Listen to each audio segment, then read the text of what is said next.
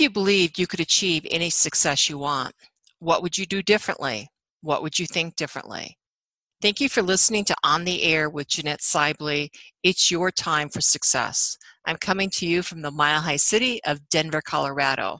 My focus each week is to share with you success tips, insights, and how to do it that help you achieve the results and successes you've always wanted in your life, in your business, and in your career. Are you ready to uncover the success you've always wanted? Keep listening. So, how many of you have have ever attended a meeting? And I'm sure those of you listening, everyone would say, "Well, yeah, who hasn't?" And some of you may be doing that drive home and just got out of one of those awful meetings. And so, how many people have actually taken the time to figure out what they need to do to have more effective meetings. Probably a lot of people would say, hmm, not too many. Yeah, we've all grown to hate meetings and they feel like they're such a big waste of time. Again, just think of that last meeting you just attended. You sat there wishing you were somewhere else, or and then you left feeling drained, not really sure what else you could get done that day because you just felt so tired. But you know what? Meetings are a necessity for growing businesses and impacting communities worldwide. We need them to create new ideas and keep up to date on what's happening. We need them when designing, managing, and executing projects and programs. Because as most of you know, being a lone ranger doesn't work well in business or keeping your team engaged. So, how can we improve our virtual, group, and one on one meetings? How do we engage others, have fun, and create positive outcomes for our meetings? My guest today is Dr. Ronald Beach. He is the author of The Virtual Divide. He'll share with us secrets of how to conduct productive meetings that don't waste time and produce amazing results. I've read his book, and it provides insights that are often overlooked by meeting facilitators and team members. In a moment, I will have Ron introduce himself in 20 words or less. As I've mentioned in my other podcast and in my book, It's Time to Brag, it's important to keep your intro short and on point to capture others' attention. Ron, welcome. How are you doing today? Hello, Janet, and great to be here. Uh, my name is Ron Beach. Uh, I've had 25 years corporate experience with Hitachi and Western Digital, and as an associate professor of an online university, with eight, over 100 full-time faculty and 800 associate faculty and 40,000 online students all around the U.S. So you might know one or two things about doing meetings, right? oh, a few. well, that's why it's my pleasure to have you on today. And you know what? When we were talking before we uh, this podcast, we were talking about your primary focus, and that is to help entry level supervisors who've not had any training yet or mentoring on how to conduct meetings, and the mature manager, the managers who've been around for a while, who are having to reinvent themselves to work in the virtual world. So, why are these areas so important to you? And why is there not more training being offered to these key players in businesses and communities? You know, those are excellent questions. With the younger, uh, new entry supervisors, uh, most time they are very good at what they're doing in technical. That's why they're promoted in the first place to supervisor positions. But they aren't giving management training normally for about five to six years. And so and it's not that their managers don't want a mentor. Most time they don't have the time. So they're struggling on their own. And when you go into a virtual environment, it's even compounded. And when it comes to the mature uh, managers, you know, we've managed our organizations like my factories on one-to-one. You're used to visual communications, meetings, and those type. And all of a sudden, now you go to having to understand technology, working online, uh, how do you communicate across the country, across the world? And how do you develop trust, you know, in a virtual world? You know, it's lonely on that virtual world. And, and so your job is how to bridge that. And that takes time to reinvent yourself. To, you're using the same tools, but you're having to use them differently. Yeah, I think that that's a that's really great insight. And I know a lot of times bosses and leaders are already feeling lonely at the top of their department or their company. And so also having this double whammy occur where everything's virtual makes people feel even more isolated. So, how have you, as somebody who's been in the workplace for many years and you've had an amazing, you have an amazing background, how have you been able to have meetings make you and those that you talk with and work with and consult with successful? Know, basically, I have a, a program that I call FCR, and the F stands for Formats of Communications. You need to understand and learn what are the different technologies that are available, as we're doing with Zoom, uh, many of the others, uh, Skype. There's tons of free sources out there uh, for for anybody who can get into. And you need to understand not only that they're there, but how to use them. You know, it's it's like having a toolbox. You, you know, you have to use the right tool for the right job, and that's the challenge when it comes to the communications. The C is communicating means more than words, and so you really have to get to understand how to communicate, how to use it as a uh, when you're you're not in sight. So how are you going to build that trust? How are you going to build the feeling of your people that you're you're behind them. You're you you've got their back. Now you're keeping them informed. You know, it's lonely out there. You know, they, it's very easy to feel like you're you don't work with anybody. All you do is get a job assignment by emails, and that's and that's not really a working relationship. Then R stands for you know relationships, understanding your people's goals, and objectives, what are their what their aspirations, what's their family life. This is how you know, we always talk about having to earn trust, but that's something that comes over time. And but understand it is how do you you know you kind of tie that into communications. How do you use it to actually build that whether someone's on the other side of the office space, you know, in the same building, or on the other side of the world. Mm. That's the big challenge, isn't it? it? It is, and it's it's a point of it's not that managers, for example, don't know the tools. They are, and that's why they're experts. That's why they're that's at the where at the level. But you're having to use different skill sets. You have to change emphasize communications. We used to key on visual cues. Use well watch expressions. So how can you use technology to bridge that? And there are certain cases where video is not the best way.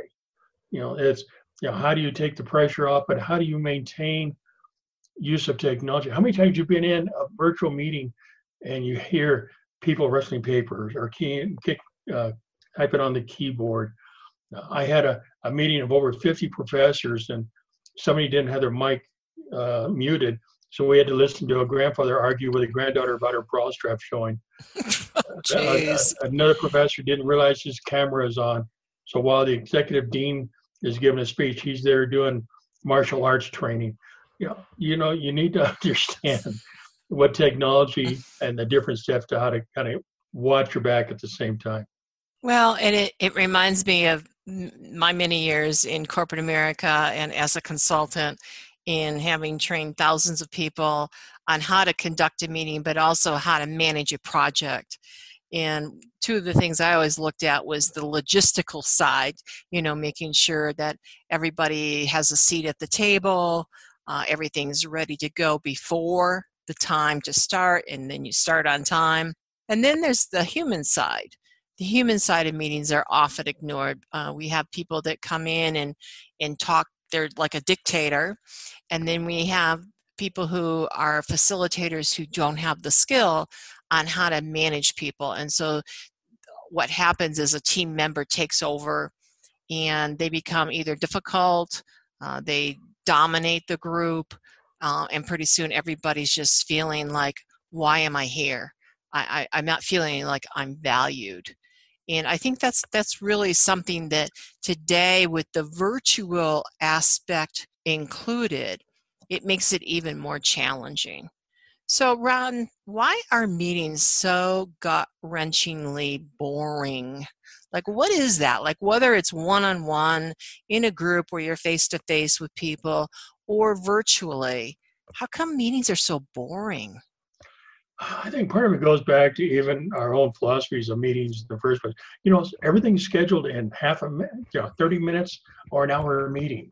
When I took over manufacturing at LSI Logic, we had two hour meeting every morning with about 25 people in production. And I reduced it down to 15 minutes. Wow. Because you know, that's how there's just certain things you really needed to know for that day. And then I use that same basic concept. I call it one-on-one. I, uh, you know, call it a stand-up meeting.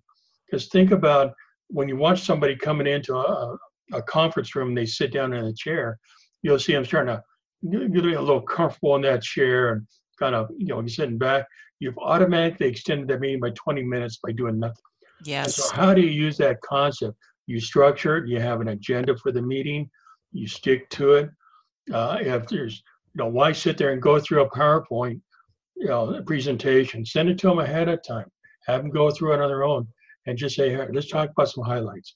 You know, be smart with your time and respect their time. Many of us spend a huge amount of our week in meetings. Oh, a huge amount. So respect their time. Most of the time, I have my meetings. The average about 15 minutes, uh, or they have a matter of uh, maybe 30 minutes on the high side. That's because, like on Mondays, I have one on ones, which are telephone calls. I talk one on one with people. The one thing we don't talk about, we don't talk about work. This is where you start building the trust and communications. You find out what, you know, you get to understand their goals, their objectives. You, they get to where they see you as somebody who's their support mechanism, not just their boss. And not only when they hear from you it's not just to give them a new job assignment or they were in trouble. So why why do you think this more hands-on approach? Because I would uh, assert that some of the people listening here would say, you know, I just don't have time to do that. So why should they make the time to do that? Like why is that time well spent getting to know people outside of the meeting? Oh boy, that's that's a loaded question. Think of you know, every manager and supervisor out there can tell you how HR problems just drag us down, suck the energy right out of us, and just eat up our whole week. And so, what I I consider uh, my one-on-one talks on Monday is what I call priming the pump.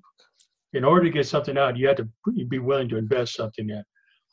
15 minutes per person isn't a whole lot of time.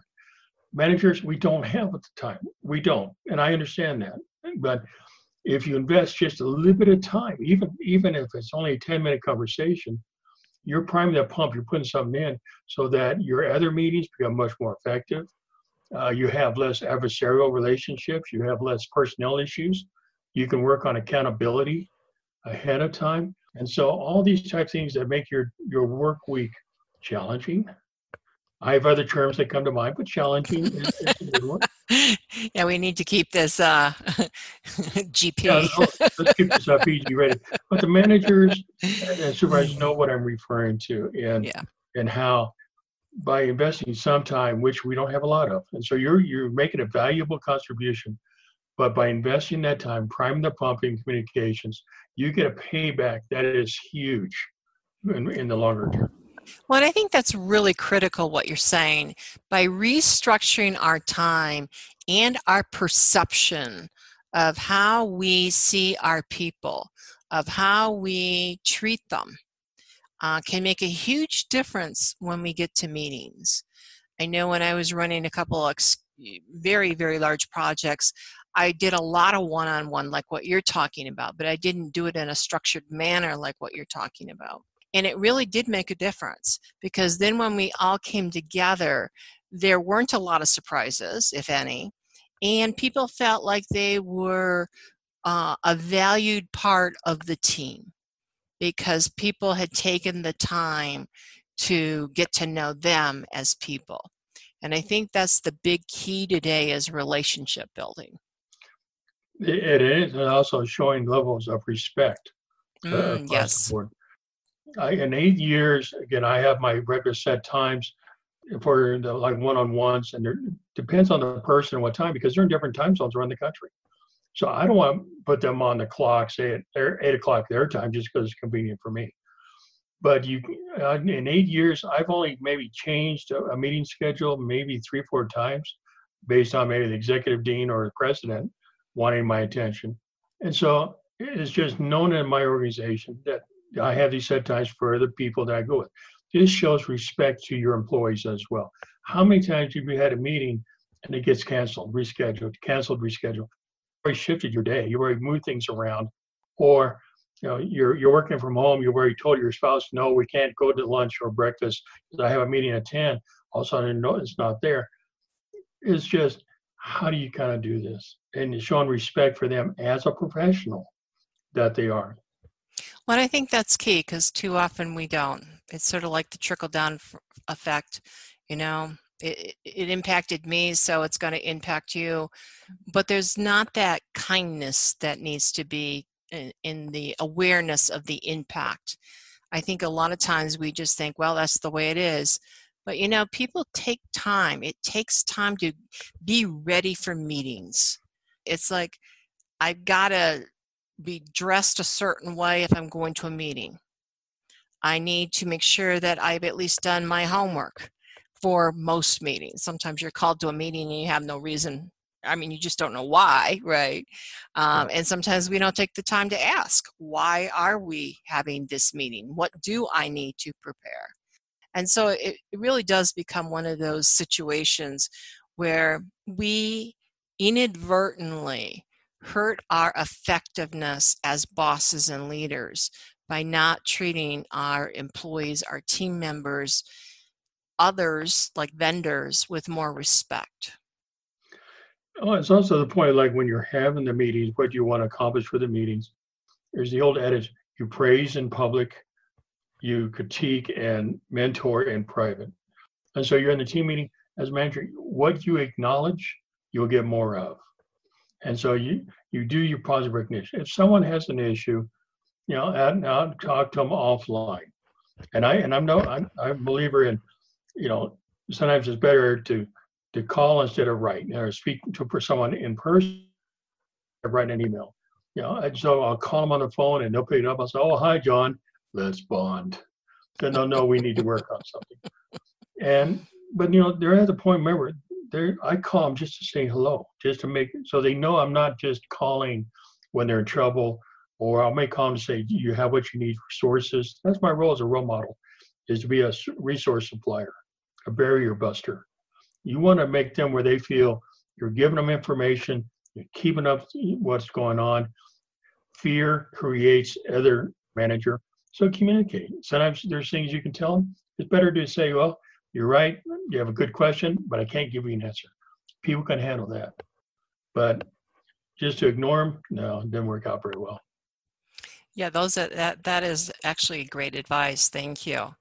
Um, my next question is: so we've talked about before meetings, when we're not in a meeting, how to make sure, as you call it, we're priming the pump.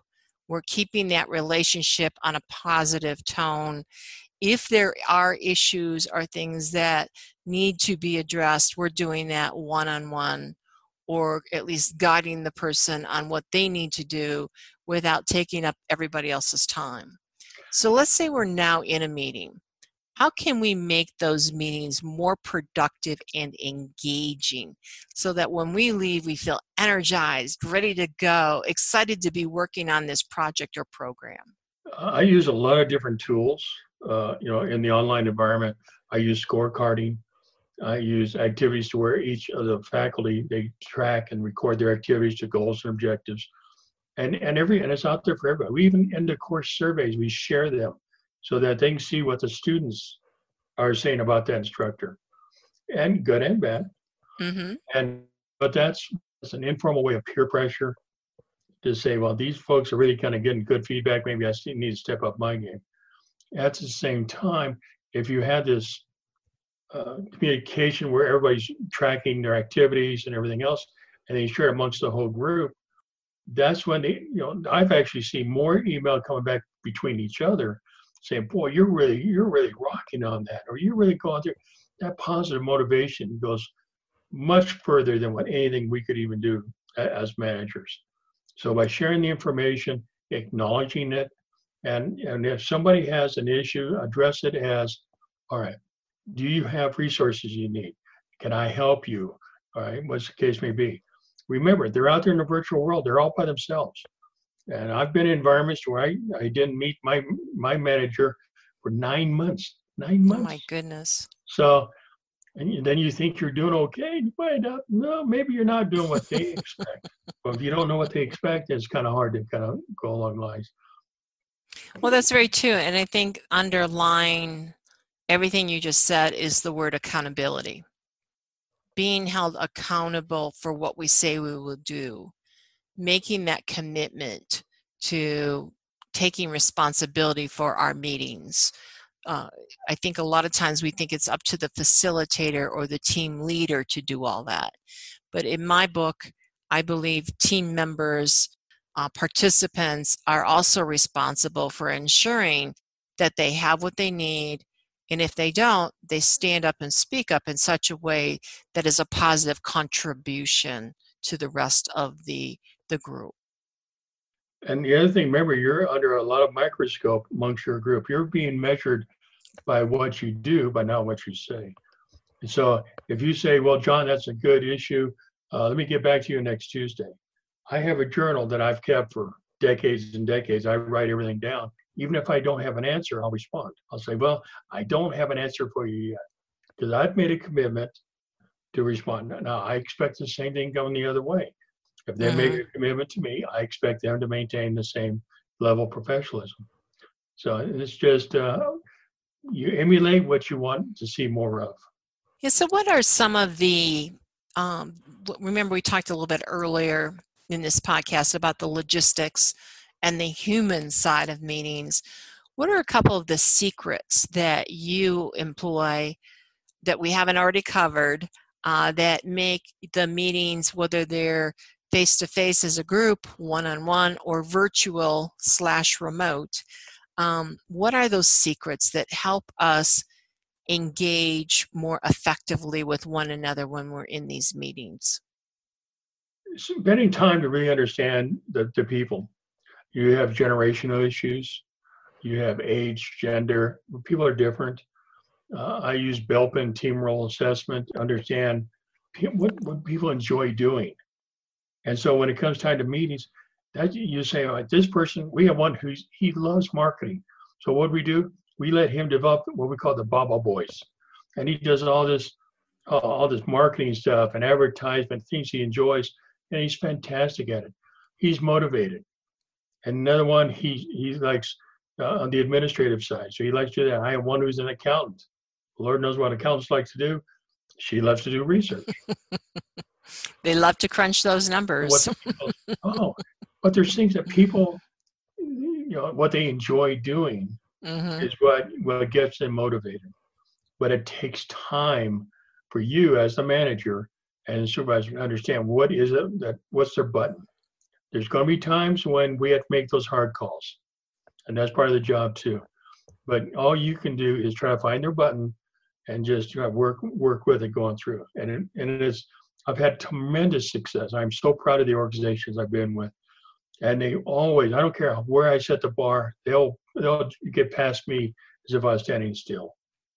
But you have think, to trust them and i think that's key is to build on strengths a lot of times when people get into these groups particularly if it's a community based group like a, a not-for-profit or a trade association something of that nature sometimes we like to do try take on something that may not be our strength and then we don't shine real well. So I think it's also important to the person that's raising their hand to say, hey, I'll do that, as well as the boss who may be saying, hey, Joe, can you help me out here? Or Sally, this would really be something better for you to address. What can you, you know, how can you help us? That kind of thing. So when we're, so that's an important secret. And when we're actually in the meeting, what are some things that are important? I know for you know, having done this for many decades, that one of the things I love to do is go round robin. And that's and that's an old term, but what it means is that we make I make sure that everybody gets a chance to speak up. And I think that's important because even though the first time you go around, people may say, mm, "No, I don't have anything to say." The second or third time going around, I promise you, they will say something. and it, what's really fascinating to me is when you do that, when you really value their input, really cool ideas get created. And then from there, learning how to brainstorm effectively, because I think most uh, leaders, participants in meetings, they do a horrible job of brainstorming. Oh, there's a good idea, let's run with that, as opposed to making sure everybody has had a chance to participate. So there's a lot of techniques here, I think, that are important. And then aligning.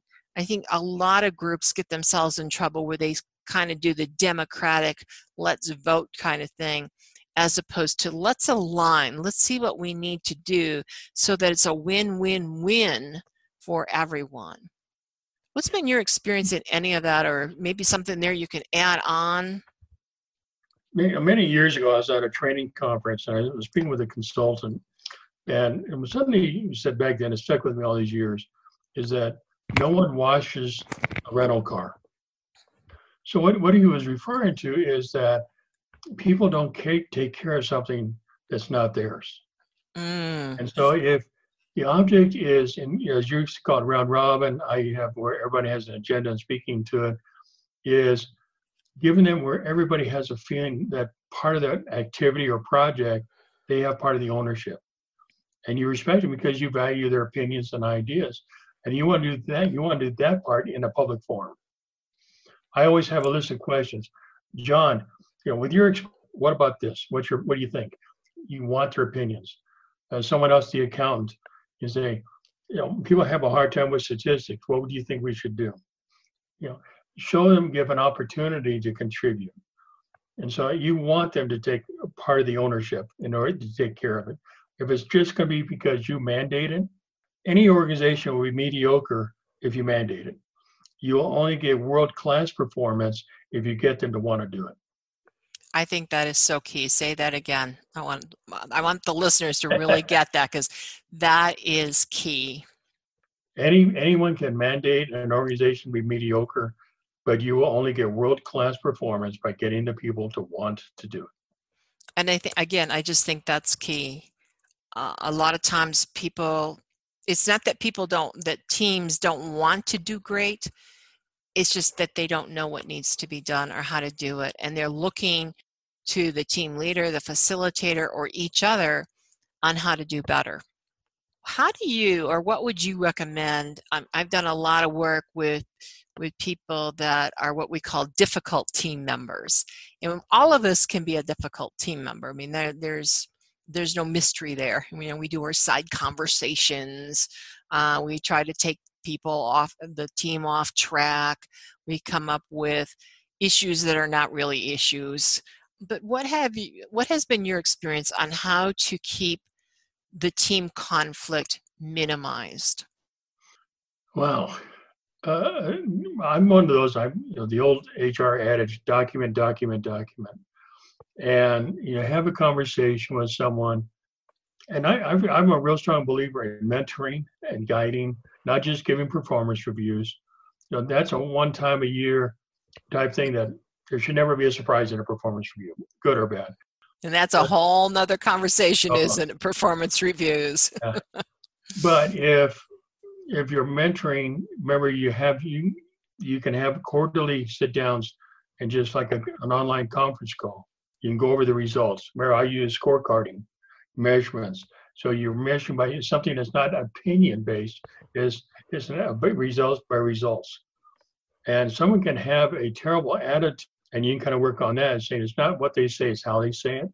Mm-hmm. Um, maybe someone from different part of the country has different mannerisms on how to communicate with people, and sometimes you kind of have to remind them. Or someone who's fresh out of the military may have issues on verbiage uh, that might might slip into a conversation. You might have to remind them that you know you're in different environments. Those are yet to spend, but there are going to be making times you have a conversation. I always back it up with an email. Say, John, you know, here's what we we talked about. We, here's what we agreed upon. Make sure that you know I, that I got it right. Is is not taken negative. It's taken as respectful, because you're trying you're trying to make sure they improve and give them the tools.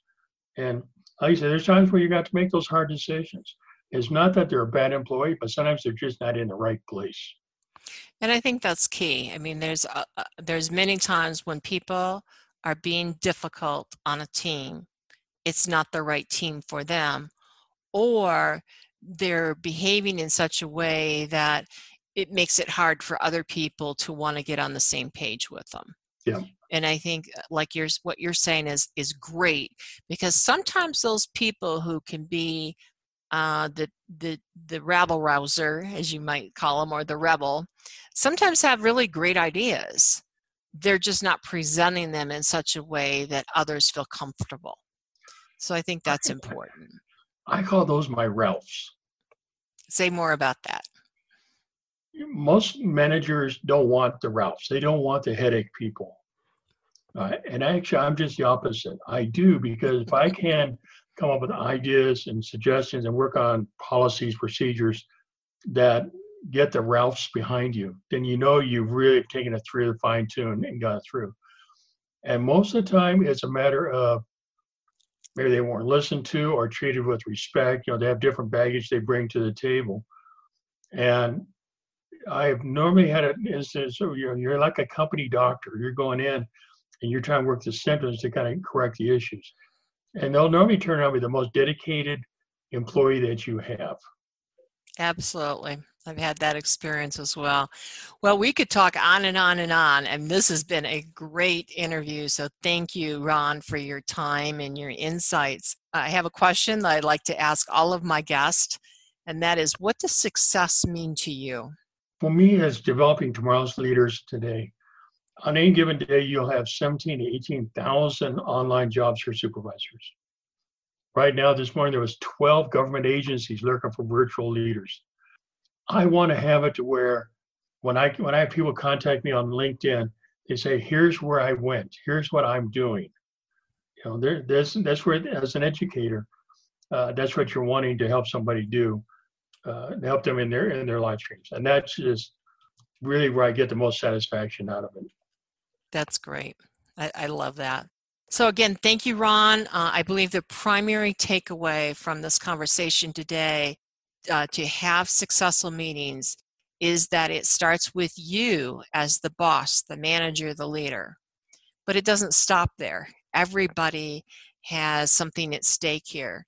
And if you learn how to conduct effective meetings, whether again it be one on one, groups, or virtually, I think you can just wow companies. I, I read a statistic that only 10% of projects actually succeed. 10% is really low. And there's 40% that kind of rubber stamp stuff. they don't really do anything. And then there's 50% that don't even try.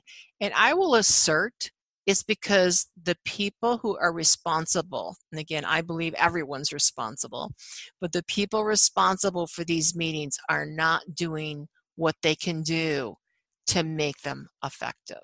So, whether you are a facilitator or a team member, uh, again, I believe everyone is responsible for energizing a meeting and having everyone feel valued and getting the intended results. Again, that that is what it is for those facilitators who love to wing it, I think you've heard today why that just is not encouraged. The URL for Dr. Ronald Beach's book, The Virtual Divide, will be provided in the podcast overview for On the Air with Jeanette Sibley. I will also include my website for those of you who have teams needing to be trained in the art of effective meetings. I want to thank you for listening to On the Air with Jeanette Sibley. It's your time for success. Tune in next week for more insights on how to achieve the success you've always wanted with my straight talk for dynamic results. Until next week, enjoy a successful week.